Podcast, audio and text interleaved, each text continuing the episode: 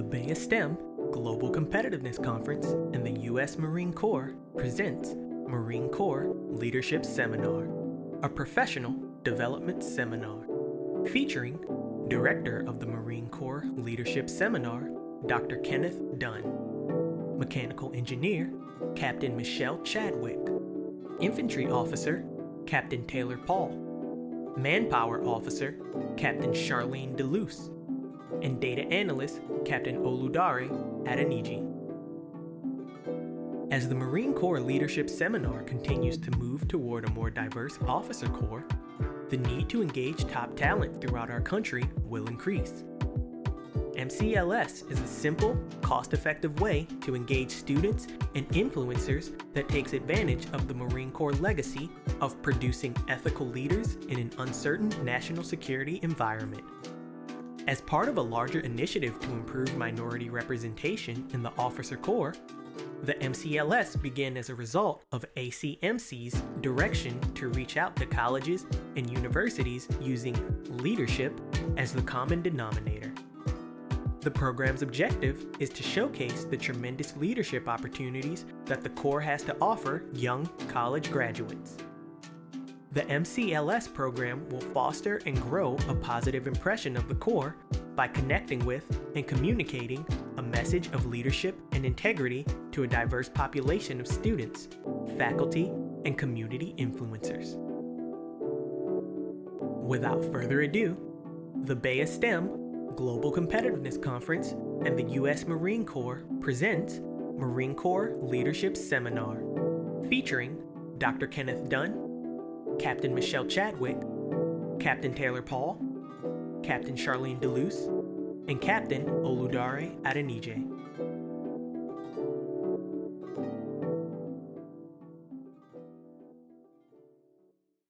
All right.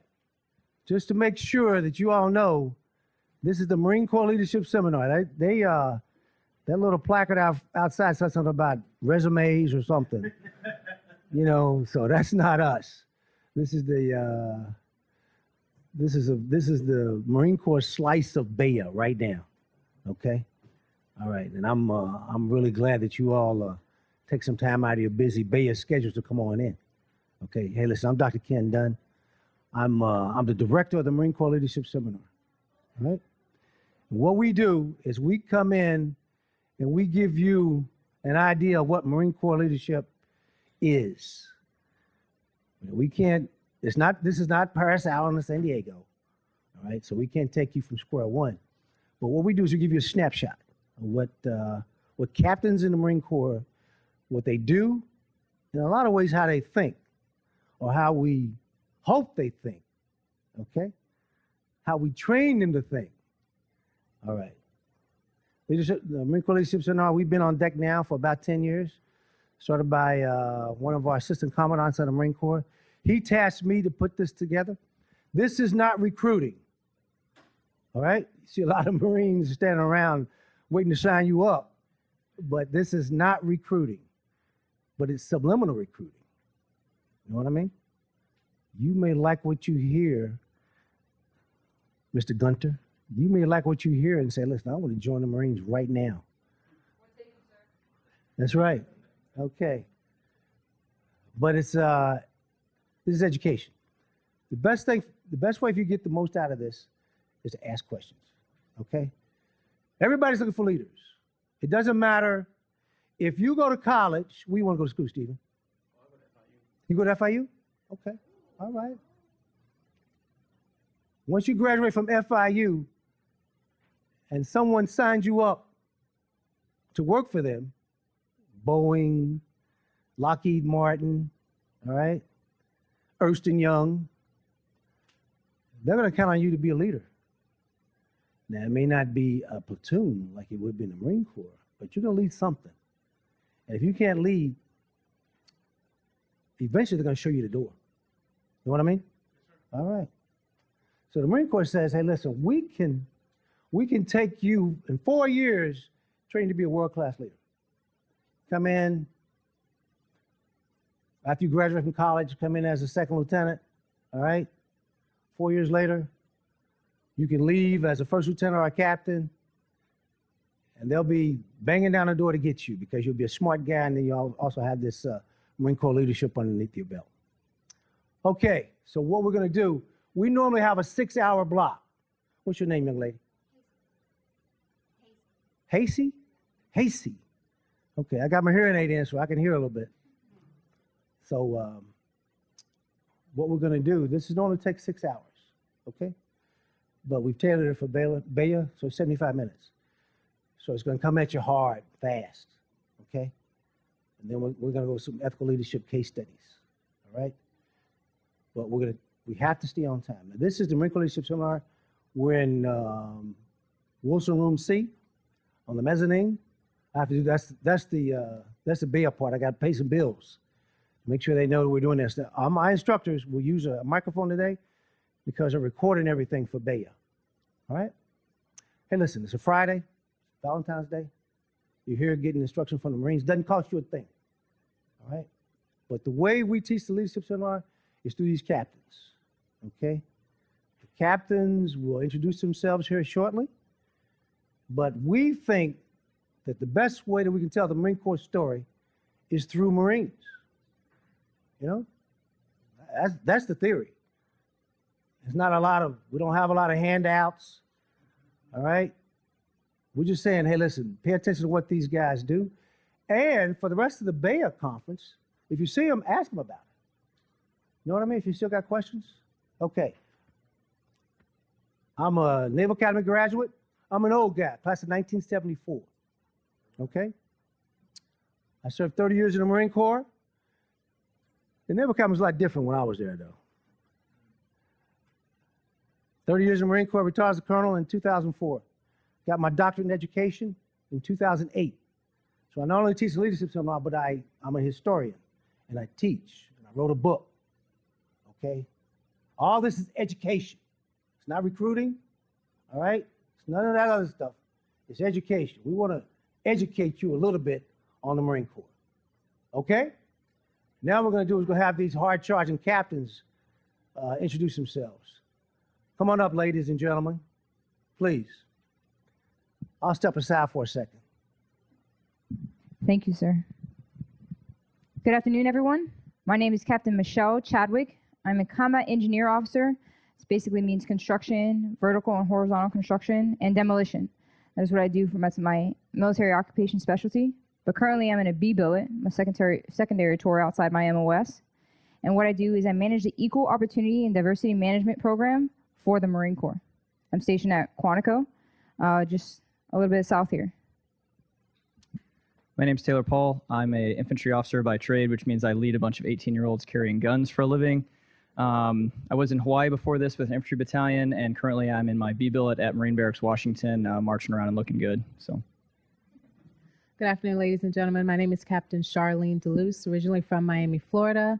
I am a manpower officer, which really just translates to human resources. Absolutely love what I do. And that's it. Looking forward to being here. Uh, good afternoon, Derry Adeniji. I'm a captain in the Marine Corps as well. I also work at Quantico. Uh, I'm originally trained as a ground supply officer. I now work as a data analyst. Uh, outside of that, that's pretty much it.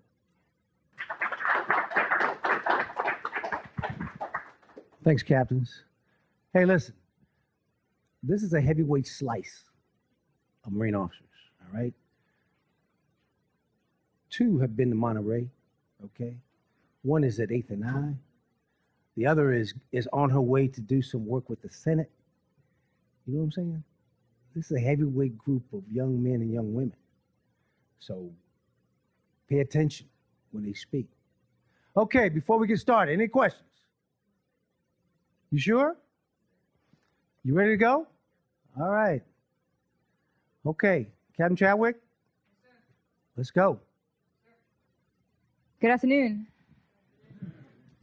So today we're going to be teaching you about leadership, morals. We're going to put you in some decision case studies. So I hope you take notes and I hope you take what we teach you, put some of the tools in your toolbox, as we like to say, and are able to apply them in whatever you want to do. It doesn't matter where you are in your career. We're hoping the things that you learn today, you can take and apply them to whatever is your endeavors are. Good to go? And if you have any questions, please ask us. We briefly went over, Dr. Dunn briefly went over the agenda, but this is some of the things we're going to talk about today. And please feel free at any point throughout this presentation to please take pictures of the slides if you want to remember the material. Can I get someone to read this for me? Come on, really loud. Yes, sir. Go ahead. Only a select few can. But leadership is something you're born with or learn. Leadership must be practiced. You know, I really wish I had a recording of your voice as you read that. That was perfect. Sir, what does that mean to you? So a couple of things. And again, that only a select few can lead is obviously that sort of self-evident. But the other thing is whether or not you have leadership is a natural ability you're not with, or it's something that you a skill you develop, regardless that you need to continuously practice it for it to be effective. Absolutely correct. One of the things I like to say is leadership doesn't care if you're black, if you're white, if you're gay, if you're straight, your religious preference, or your ethnic preference, or where you come from. No matter where you do or, or what you do or where you come from, you have to practice your skills. You have to practice them. Any questions on that? The next uh, instructor is going to be Captain Taylor. Hey, so I'm the energy guy. I'm here to, to get the energy pumped up, all right, for the rest of this 75 minutes. So, all right, so here's what we're going to talk about. We're going to talk about values. We're going to talk about leadership principles. We're going to talk about a couple of good things, all right? So, first of all, honor, courage, commitment. Those are the three values that we as Marines hold really dear to our hearts, all right? So, I'm not going to I'm not going to say, hey, let's stand up and talk. I'm going to talk first, all right? I'm going to open the door, okay? So, what do these mean to me? Okay, these are uh, guideposts, right? These are signposts along the way. How do I live a just and virtuous life? And at the same time, lead young men and women, develop young men and women into effective leaders, right? Um, looking at these three things, they all work together. We'd like to say it's like a stool with three legs. Without um, all three of the legs, um, you know, a, a virtuous life, virtuous leadership cannot exist, right? So, does somebody out there see one of these things and one of these things just jumps out to them? Don't be shy. I'm, gonna, I'm just to start calling on people if we don't raise hands. Oh, you make it. You made eye contact right there. What do you think? Not not you. Not you. Okay. There in the back. What do we got? Okay. Why commitment? I like that. Unwavering dedication. All right. That's a great way. What do you got? Why courage? Okay. That's a good point to be able to stand up in front of people, right? Honor. honor. Why honor? That's a great point, right? If you don't have a set of values, it's hard to instill values in other people, right? All right. So we're gonna gonna go ahead and move on here. All right. So leadership principles. Right. There's a lot. This is a lot. Okay.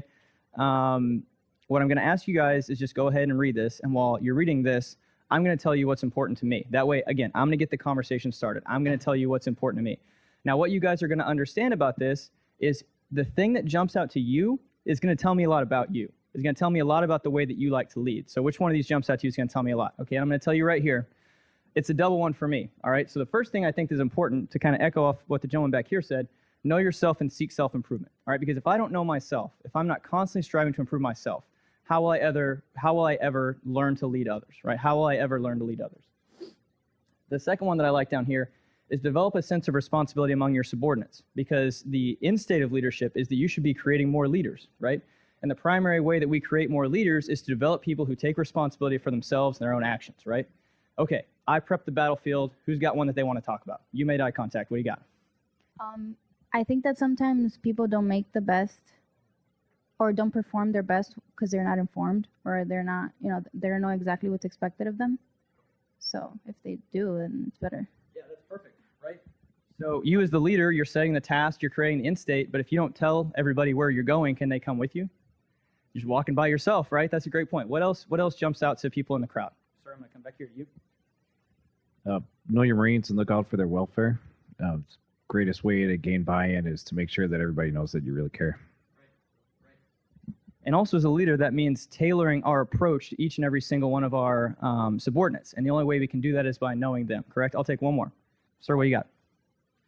Train your Marines as a team. Uh, I, I, work in consulting, so I mean, having a collegial, a collaborative unit is the most important thing. Uh, one link breaks, the whole, the whole engagement's gone. And, and I think that's an important thing to recognize as well is leadership is not about one person. Leadership is about the team, right? if you're a great leader but you can't train other leaders, what do you have? You know, and if you train a bunch of great leaders but you're not a great leader yourself, what do you have? So I think that there, there's a collaboration there, exactly like this gentleman said. Okay, we're going to go ahead and move on to the next slide. So leadership traits, right? So these are a little bit different.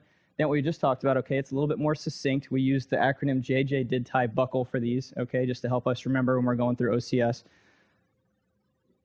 There we go. There's more of them. Okay, uh, just help us remember while we're going through OCS. Okay, so again, go ahead and look through these, and while you're looking, I'm going to talk. Okay, I'm going to again prep the battlefield.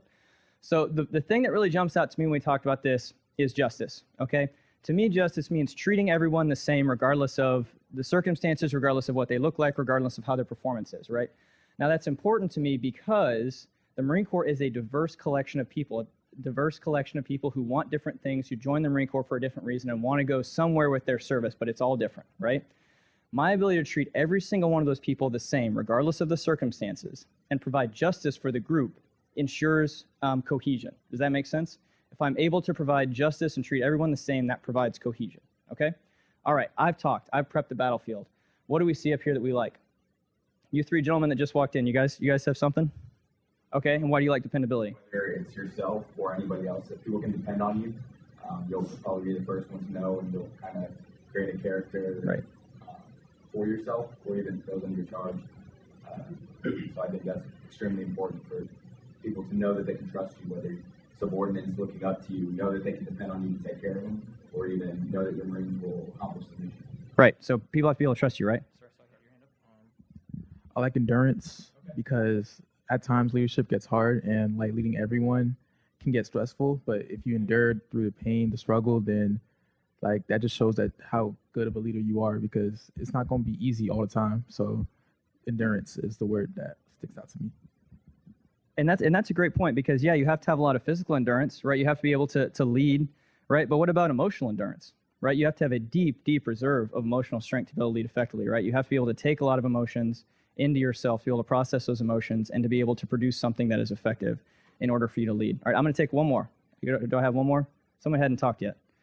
Sir, right here in the front. Why do you like unselfishness?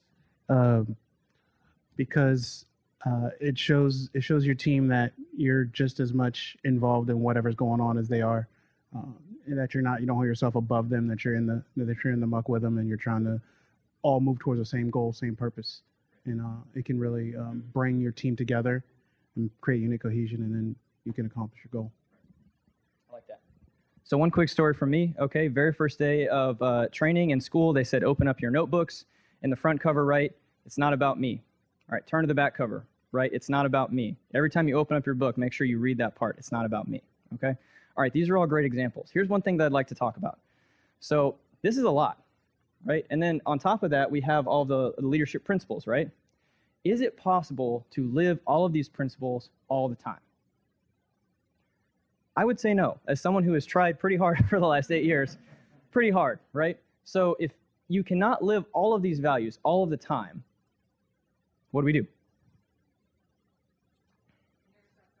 We never stop trying. I like that. If you just if you're just a, a whirling dervish of energy like Michelle, you can do that. You can never stop trying, right? What, what are the ideas we have? Prioritize, right? I had someone tell me once pick three things you care about and really, really, really care about those things, all right? So maybe you can't live all these things all the time because there's only room for so many penguins on the iceberg, right? Like it's just, there's only so much capacity, okay? But if you pick three things you care about and you care about those things and you enforce those things every single time, you're going to be successful. Does that make sense? Okay, so we've talked about the foundation. All right, these are the foundational underpinnings of what you guys are going to get for the rest of this class. All right? Okay, I'm going to go ahead and turn it over now. Good afternoon again. Captain Adeniji, as previously introduced. Uh, so the ice has been broken. That's how I'm looking at that. So everybody should be ready to talk slash have a conversation now. Uh, from this point forward, I I expect engagement in the sense that I don't I'm not here to lecture at all. So uh, help me make it through this with you. Cool? All right. So, how do we make good decisions faster than, than our opponent? That's the question posed. No wrong, no wrong answers. Anybody? So I got plan, be prepared for scenarios you're going to encounter. I got gut feeling, and I got reference something. Okay. In the back. So know yourself and seek self improvement. Right? Okay. Know your opponent and hopefully they're not self-improving. I got you. and sir, muscle memory, right? Yeah, and be ready to with, withstand what comes at you. Matter of fact, I'm going to insert something here. So I went to the academy, uh, class of 2011. One of the um Navy rules, rules of the Navy, is on the strength of one link in the cable, dependent on the might of the chain. Who knows when Dow may be tested? So if the Dow bears the strain. You said it in less words, but essentially, it's it's something that a lot of us live our lives by, right? Because there are people who are always dependent on you to the right and left of you. But if you're the, the chain that breaks, the rest of the chain is useless. So I, I fully agree with you. I'm going to push here. You're going to hear some things that you guys have already said. They're going to pop up on the slide. It's going to seem redundant. It's fine. We'll say them again.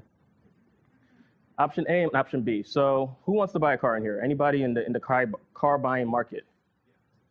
Okay, what what what is your metric for choosing the right car for you?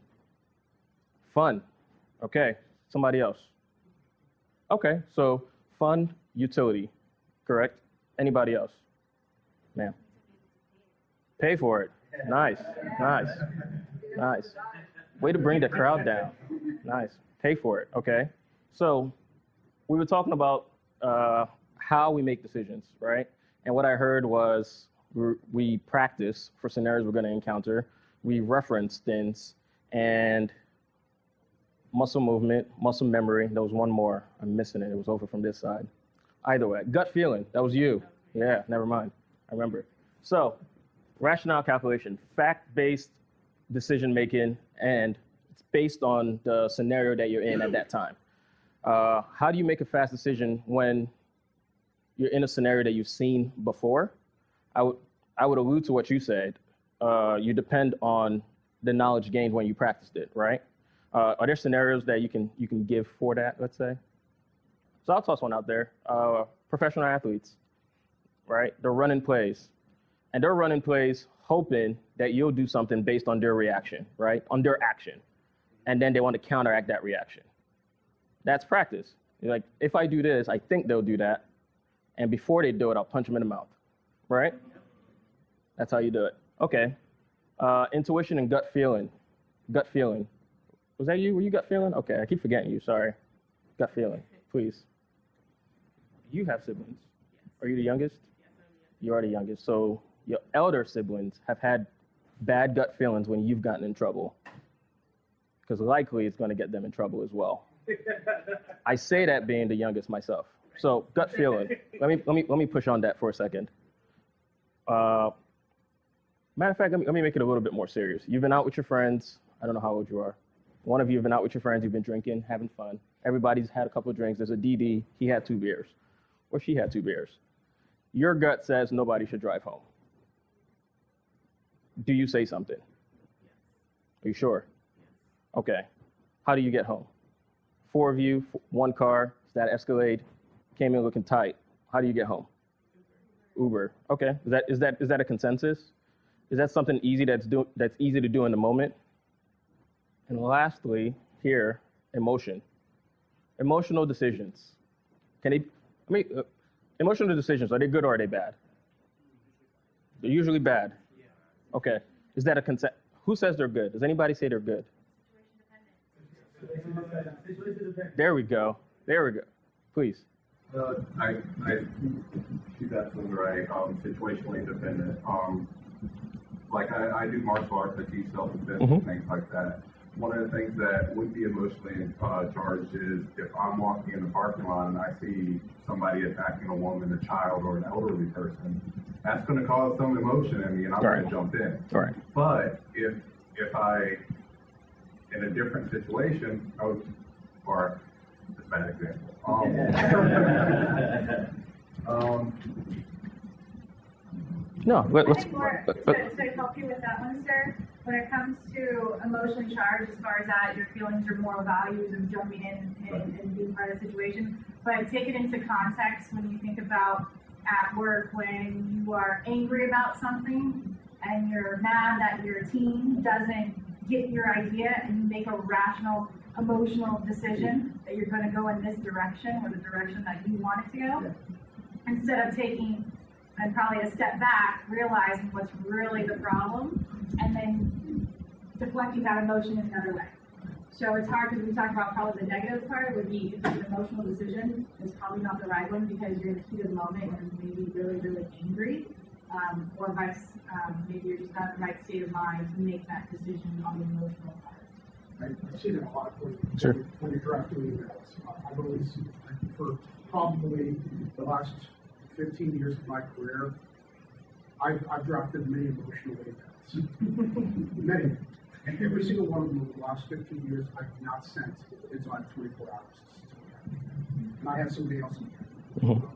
Uh, because I know that usually emotional decisions in business are probably led by the media. Right. No, that's fair. That's very fair. I agree. And I, I want to expand on what you said, actually, sir. So initially, we recognized we recognized the many different ways you can make decisions. Gut feelings, you've seen it before, emotional decision. And when you were speaking there, you said somebody on your team or somebody in your group makes an emotional decision and you recognize it, right? What you're doing is what he said. You've been here before, right? It's like, I see what's going on there. And because I see what's going on there, I'm able to react to it in a certain way that doesn't make the scenario worse. All right? I'll pull that back even to even saying, before you go in and you confront somebody, let's say, in a meeting, in a scenario, before you send that email, you have a gut feeling. How's this gonna go? Right? And you write it all out and then you read it and you're like, hmm. But you have a gut feeling, I just shouldn't send this. And that's why you sit on it for 24 hours. Right? So what I what I would say is we do all these things already in daily life we need to be better about recognizing when we're doing it in the professional life. In your personal life, maybe, right? I think my fiance would appreciate it if I was very, very calculated in my personal life. But in your professional life, I think you need to recognize the steps. You need to, give me one second. You need to recognize when your emotions are up, when tensions are up, when you're angry. You need to recognize the tools that are in front of you and how you can utilize those tools, how you can reference something, whether it be a person, a pub, uh, an order. And then you need to make the decision at the end of the day. But I would challenge that if you go through the steps, if you allow yourself to feel what you're feeling, if you allow yourself to be educated enough to lean on that education, the decision that you make will always be better than if you had made a rash, uncalculated decision. I'll tie this back to what Taylor was speaking about earlier with JJ did tie Buckle. We can't be everything at one time, right? There are times of weaknesses. Uh, as a company commander, I had about 140 Marines at one. And I told them, if you come to me because you've you decided you decided to make a bad decision, I'm not on your side. If you come to me and you've made a mistake, we'll, we'll work through that, right? So making a mistake is never earth shattering. It always seems like it within the sphere of, of your life or your bubble. All it is is an opportunity to learn. So if you get a DUI this weekend and next weekend, we got a problem if you get a DUI once and I've told you, like you've had tons of examples of how to not do this, I'm irritated, right? Repeated action, repeated bad decision making is a bad thing. But making a mistake, making a mistake is always accepted, in my opinion. And you have to foster an environment for which your subordinates, your superiors, and your peers can make mistakes. Period. For those who were looking at the slides, I pushed past one slide, but it was we were talking about advantages of analytical versus recognition decision making. I think we've been talking that we've been talking about that already. So I'm just going to keep pushing the conversation forward. Uh, so I'll, I'll, expand on human factors and saying we've kind of said it a, a few times and saying that nobody's perfect, right? Everybody makes mistakes. Everybody's affected by their environment, uh, positively or negative, negatively. Uh, for me, the easiest way to explain human factors is if I wake up and my dog needs to go outside, if it's sunny, I'm happy to do it. If it's raining, I'm like, this is going to be a short walk, right? Human factors. So that's how I look at that. And in, in, the, in the scenario of decision making, there are always going to be all kinds of pieces that are jumping into how you think. It's going to be, I need to manage my colleague's emotions. He did something wrong or she did something wrong, and I know what's wrong, and they're briefing. Like, I don't want to make them sad, but I also want this to be done right. Human factors, right? You have you have many minute decisions that you make prior to serious decision. And I'll end with I gave a DUI example earlier and I want to clear it up. I want to clear it up. I had a Marine, oh, I've had Marines in the past that have made mistakes, big mistakes. And, I'm, and, I, and I tell them, okay, what were the decisions that you made prior to getting here? All right? everybody said, hey, we went out drinking, we took a car, we had a DD, we'll take an Uber home. It's like what the decision that you couldn't make prior to going out was taking the Uber out, right? So the DUI is not the oh, this is the lapse in judgment. The lapse in judgment happened when you were at home drinking and pre-gaming, when you were already in a altered state of mind and you're making your plans for the night. Now it's two in the morning, somebody gets behind the wheel, drives home, something bad happens. What could have happened six hours earlier is decisions that would have led you back to your bed that night and safely at home. So decision making is not it's not always you know the grand decision that's made. There's so many pieces that go into it, and you, you, we need to be cognizant of that, and hope that the, the minor decisions that we make lead us to the end state that we want.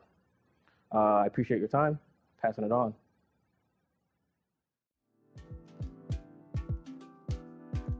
You're listening to Marine Corps Leadership Seminar, a professional development seminar featuring Dr. Kenneth Dunn, Captain Michelle Chadwick, Captain Taylor Paul, Captain Charlene DeLuce, and Captain Oludare Adeniji. Brought to you by the U.S. Marine Corps and the Global Catalyst for Change, the BEYA STEM Global Competitiveness Conference, where we make the untapped potential possible. Be sure to check out our social media pages on Facebook, Twitter, Instagram, and YouTube.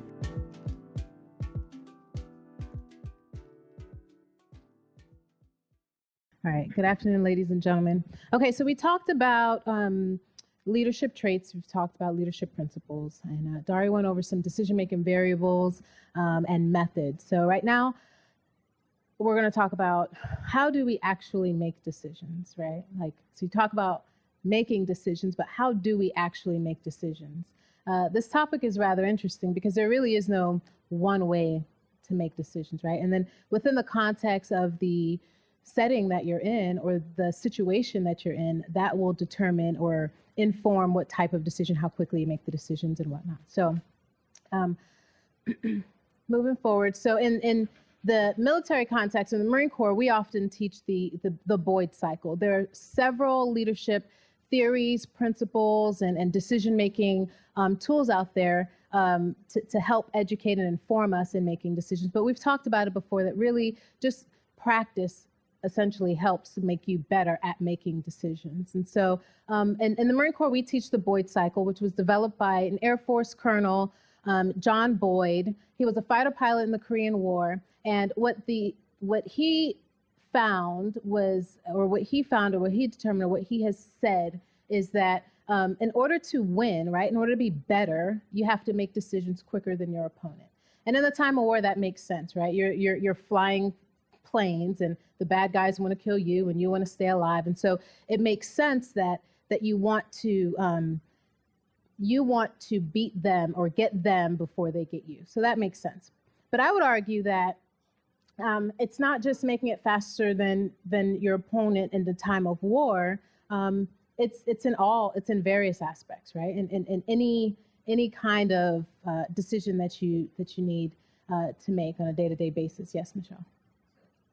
Okay, so her question to me was, um, in, in in my field, how do I, on a daily basis, make make decisions faster than my opponent. So, as I stated before, I'm a human resource officer, really a manpower officer in the Marine Corps, but um, my opponents are, are, rule violators, right? Um, people who who don't do what they're supposed to do. Um, and I'm going to try to I'm going to try to to speak civilian, right? So so rule violators, rule breakers, and not necessarily. Um, sometimes that can even be yourself right? So not necessarily the leader or the person that's over you that isn't enforcing the rules and the regulations the policies in accordance to how they're intended to be, but also you yourself understanding the rules and regulations and choosing to um, intentionally break them, right?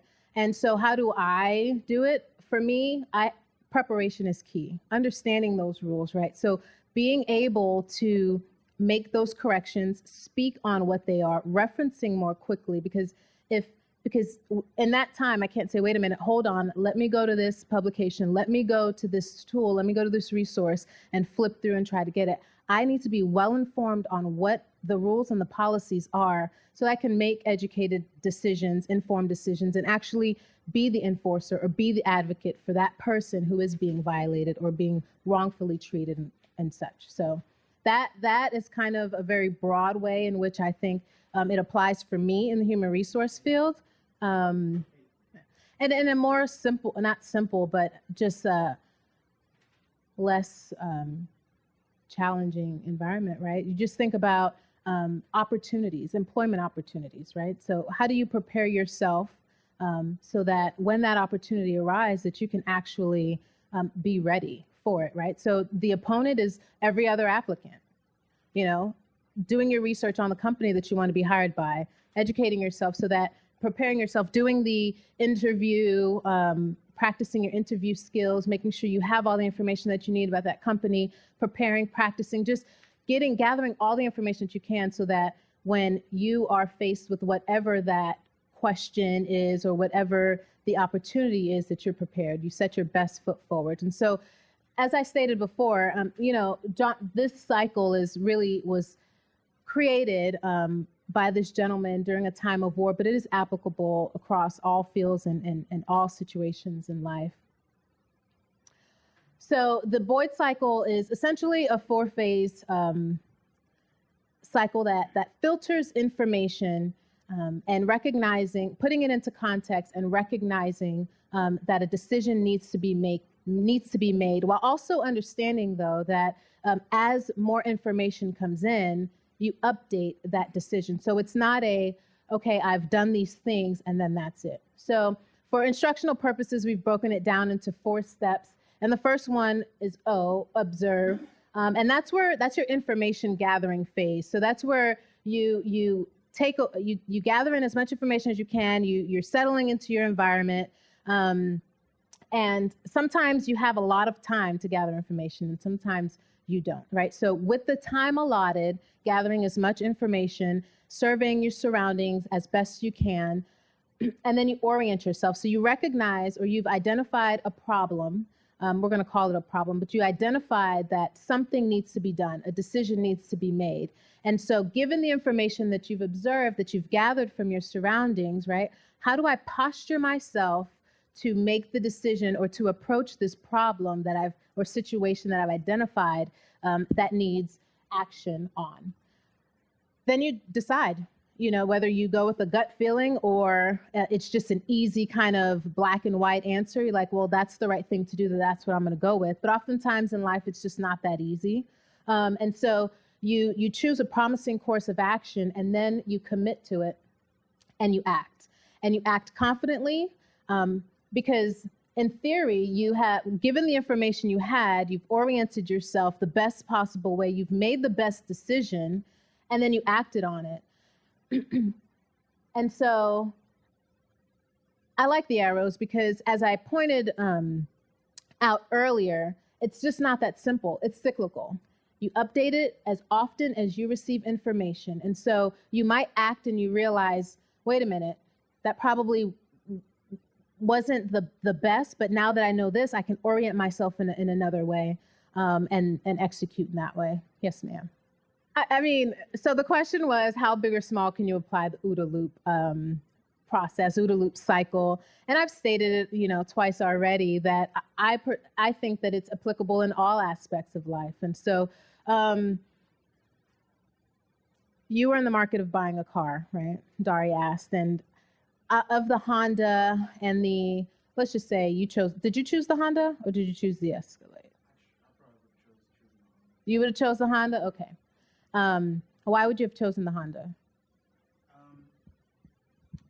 Probably because uh, it's it's I would probably would have had more fun in that than the I think that's would have been too big and what I my needs my requirements were, were such that uh, it made more sense for me to get the the Honda over the Escalade in that situation.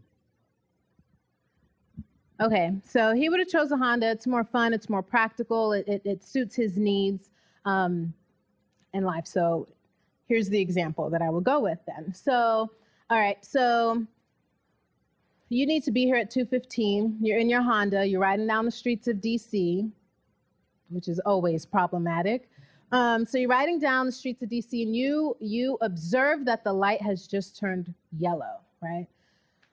And so you look around, you make sure that there are no cops on the corner, right? And there are no cameras, because most importantly, those cameras get you quicker than the cops get you around here. So, um, so yeah, so you you you gather. That's your, you, you're observing and you're gathering your information, and then then you you orient yourself like, okay, I, I recognize that I could slow down, like I could ease off of the gas and step on the brake and slow down and stop at this yellow light. Um, or I can accelerate through and, and, and make it through, right? So, so now you've oriented yourself and you decide, oh, this is one of those 90 second lights. I'm already late. The course starts at 2:15. There are no there are no cameras. I don't see a cop. Well, there are cameras, but I don't see a cop. So I'm going to go ahead and I'm going to step on that gas, right? So you you've made a decision, given all of that information, and then you acted on it. And because let's face it, in DC, it's cheaper to to run the red light than to stop short. So um, you make that decision and you just and and you go with it. That is a, an extremely simple, I think, example um, on how you can apply the OODA loop, right? Um, but let's say you did see a cop or someone was crossing the street. So now you've already decided I'm going to act, I'm going to fly through this light, or I'm going to try to make it, but then you see a pedestrian crossing the street. So that's more information that you now apply to the decision making process and you change course of action and you and you break. So I, I don't know if that if that helps. Um, it's very simple. Um, and, and, and as I stated, for instructional purposes, we, we've kind of broken it down into steps, but, but we all can agree when you're thinking about certain things, it's not as streamlined as that. Sometimes two of those steps, they, they run in together. Um, it may seem like, oh, I just went straight from observe to act because I needed to do something in a rapid um, time frame. And other times you've got months to gather information and to orient yourself and, and so forth and so on. Again, the, the goal is to, to make quick decisions and, and it's understanding that it's a continuous process. So thank you for your time.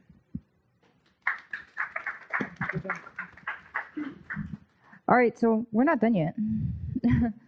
um, and you know, you know, real quick before we uh, before we, I continue to move on is, you know, I think Cam DeLuce gave some great examples, and you know, to earlier what uh, Cam Paul mentioned, you guys know what this stuff is. We're just here reminding you and putting it into practice. You guys do the loop every single day, and you don't even know it. So it's starting to recognize that so you can put in practice and remember it. So, I mean, you all decided to get up this morning, right? You oriented yourself around the room, right? You decided that you were going to get out of bed and whether or not you were going to shower, right? I think I think you all smell pretty good, but yeah. But but we do this every single day. And it's just realizing what it's called. It's putting a word to it. So that way when you're in a situation that you don't necessarily know what you're like, oh my God, I'm overwhelmed. I don't know what's going on. You're like, okay, I need to put a word to this. What am I doing right now? I oriented. Okay, so now what do I need to do? So I observed, I oriented. Now I need to make a decision. The decision's on me. And let me tell you, we're going to talk about decision making next. But it's the lack of a decision is also a decision. I'll, I'll leave that out there and we're going to talk about that a little bit as we move forward. Okay? And then we're going to act by putting you through these case studies right up after this. Okay? So, look at this picture. Pretty simple, right? Did you bring the tackle? We're going fishing. Did you bring the tackle? You sure did, didn't you? Sir, you're a pretty big tackle. Is that the one we need while we're going fishing? so, how do we have clear and concise communication? How do we do that? How do we do that in every day? Give me some examples of what you do to ensure you're giving clear and concise communication. Come on. You ask the person to repeat, uh, like not to repeat, but like just to ask the person to like re-explain what you explained to them, I guess, so they know like we're both in the same like wavelength of thought. So ask them to say what they just said. Yeah. I'm just repeating what you said oh. I got what you're saying. Somebody else. Yes, sir. Here you go the biggest thing that I do in my job is after a phone conversation or an in-person conversation, you send a follow-up email basically saying, I'm confirming this is what you said so that they can confirm that and you have documentation to cover your butt later. Yeah, exactly. All of these are accurate. All of these are correct. you know, one of the things that I, I use most certainly is if we're going to say the same word, do we mean the same thing? Biggest thing that I've recognized, especially working at headquarters Marine Corps and working the difference between military and civilian. And the other thing is, if you don't know something, you don't know what somebody says, you have to ask the question. I don't. I did. I did it just this morning. Somebody said an acronym to me, and and uh, they were like, you know, RMB, and I was like, I'm sorry, sir. I don't know what that means. Can you please explain it to me? And they're like, oh yeah, yeah, sure. My my my bad. I didn't. And it's something simple as that, but being able to have, you know, those leadership traits that we talked about earlier, that fortitude to be able to come forward and ask that question. Because if not, you're just walking into the dark willingly, right? You're willingly making that decision, like Captain Madaniji talked about earlier. All right. Just gonna move on so we can get to some of these uh, decision making exercises. So these, we talked about some of this stuff as we've been talking today. Task and purpose. Do the people that you're giving those instructions to, do they have your end state? That helps them to be able to execute without having to check back with you if they have to make an indecision moment, you know, a decision in the moment. You know what I mean? Do they have their purpose, their why? I'll talk about you, I'll talk to you later afterwards, and that's really important to me. Knowing what your why is, knowing what your task is, what's the end state? Who, what, when, where, why. Okay? And we talked about the end state. 70% solution. In the, in the military and the Marine Corps, we use this all the time. Somebody read that for me, that quote there. A good plan violently, violently executed now is better than a perfect plan executed next week. Yes, absolutely. General Patton said this a while ago, and it still holds true. Sometimes you don't have the time, but if you go and you violently execute, now you may be alive later to do something else. You see what I'm saying? So the lack of making a decision is your decision. Okay? So always choose to put the odds in your favor by making your decision. Command presence. My slides, you're going to have pictures. I love pictures. This is Dr. Dunn's favorite picture. I love to call him out on this. You know, what do you see? What does this cat see? A lion. Now, I like to flip it on its head a little bit and say, you know, do I think too highly of myself? It could be that too, right? Some there's a balance. There's a balance, right? What is command presence? It's being able to confidently get in front of your people, your men, your women, your coworkers, whomever it is, and be able to speak confidently. And we uh we say all the time, fake it until you make it, right? Some of you know what I'm talking about. But if you have that knowledge, you're able to confidently talk about different subjects and you can roll with it. You're like, yep, I'm to pick it up and I'm to go with it because there is no option to fail. Time doesn't stop. You talked about time earlier, right? Time doesn't stop, right? Never's going to wait on you. How do we display positive command presence? One of the things that I do is making sure I'm always doing the right thing, even when I think no one's looking. Because you know what? Somebody is looking, and I may not even know it. Cam DeLuce talked about police officers and cameras and things like that. Someone is always watching nowadays. Y'all know that. Verbal and nonverbal. We communicate in many different ways. But it's being able to pick up on that. And we said, I can tell. I can tell when you made an emotional decision or you had an emotional reaction. How do I know? Not just by the words he said, but it's by his actions, it's by his body language, things like that. So being able to have experience with those two, you're going to come into contact with them, but it's being able to have that confidence and humbleness to be able to realize when you recognize those the wrong way or the right way, to be able to identify that. This is all the things that we went over today. Okay? We're going to put all of this to challenge right now. Are you ready? Yeah? I hope so. I'm not going to give you any questions. We're going to roll right on. What is this? What does a compass do? Gives us a direction, right? We're going to calibrate your compasses today, your moral compass today. You know, I like to say it's mental, physical, spiritual, and you got to kind of keep this balance, right? Because if you're too far one way, you're off you're off true north, you're off your direction. How good is your compass at that point? Right?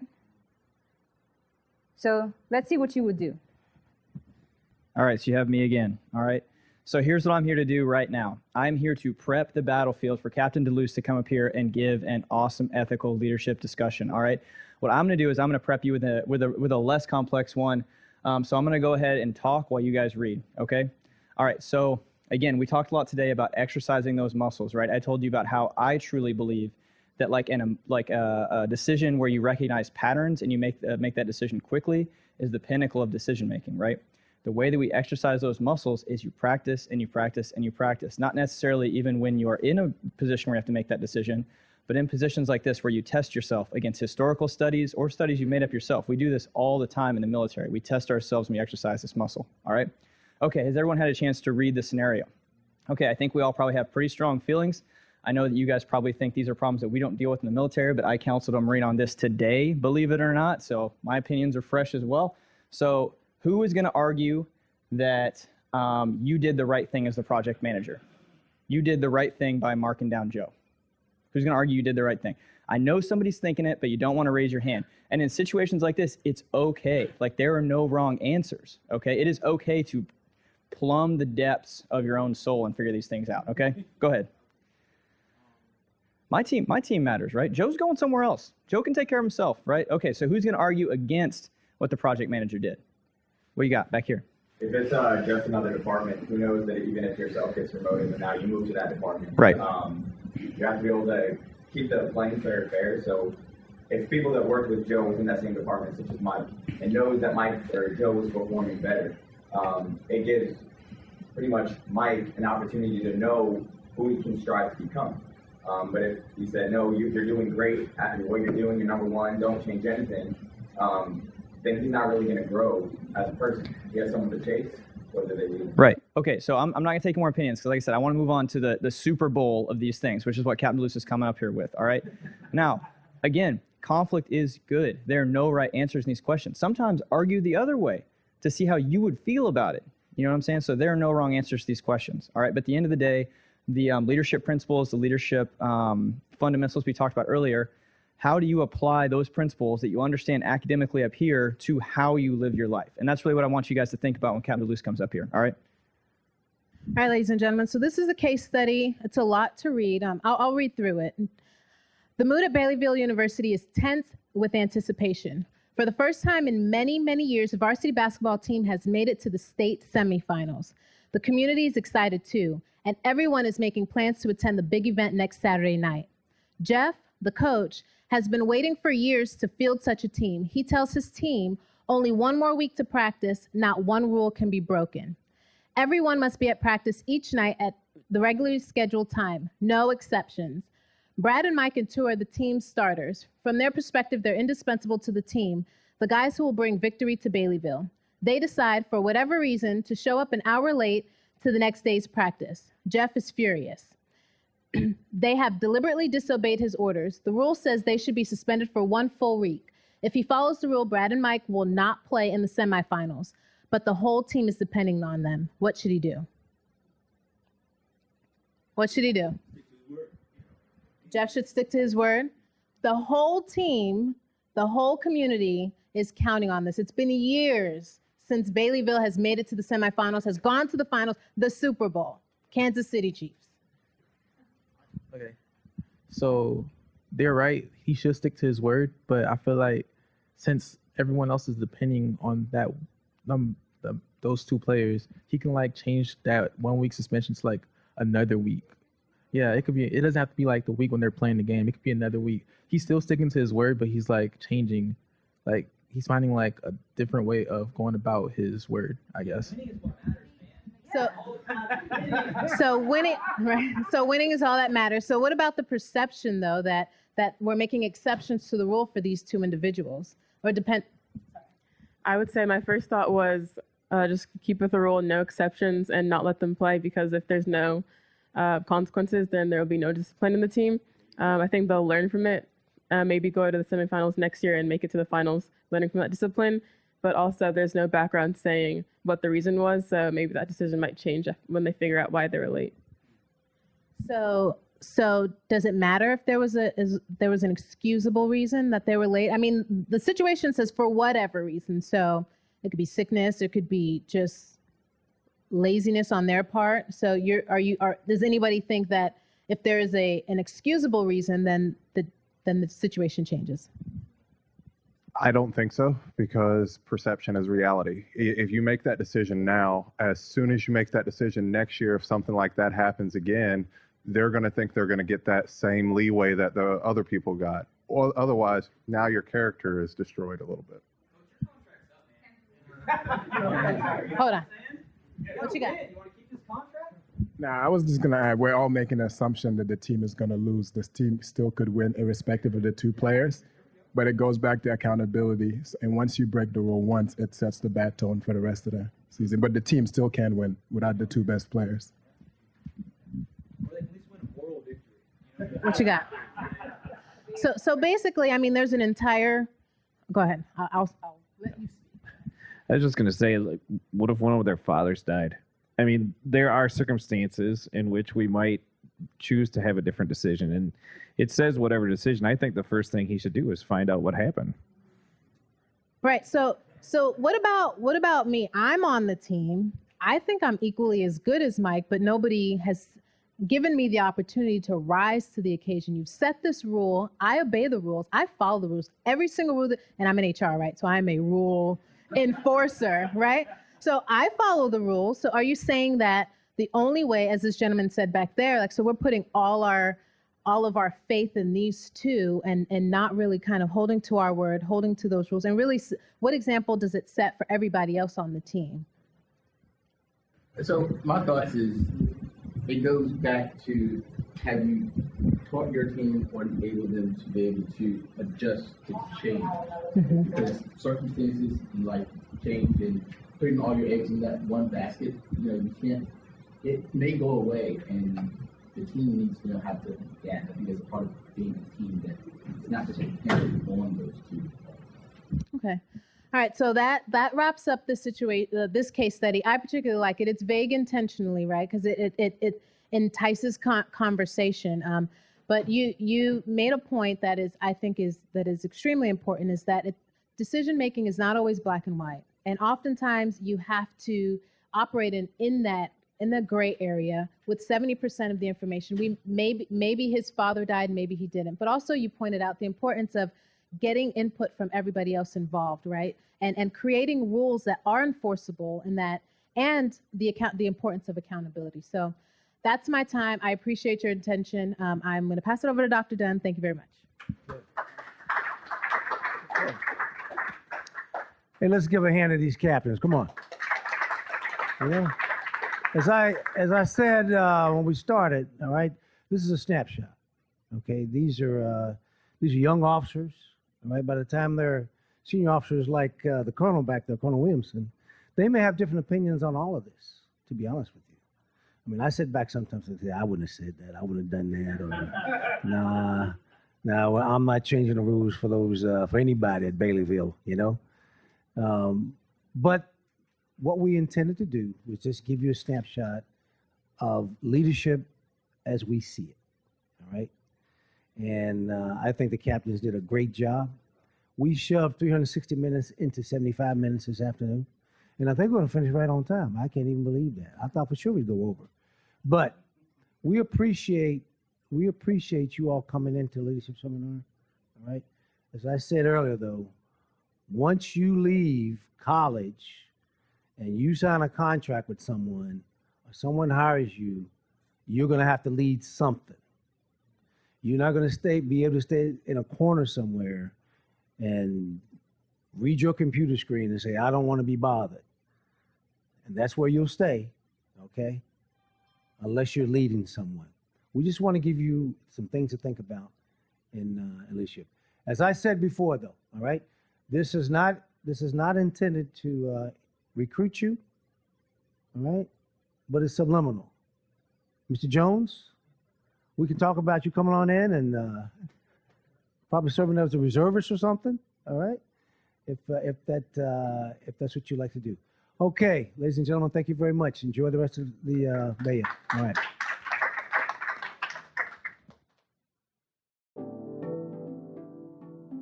Thank you for listening to Marine Corps Leadership Seminar, a professional development seminar presented by the U.S. Marine Corps, featuring Director of the Marine Corps Leadership Seminar, Dr. Kenneth Dunn, Mechanical Engineer, Captain Michelle Chadwick, Infantry Officer, Captain Taylor Paul, Manpower Officer, Captain Charlene DeLuce, and Data Analyst, Captain Oludare Adeniji.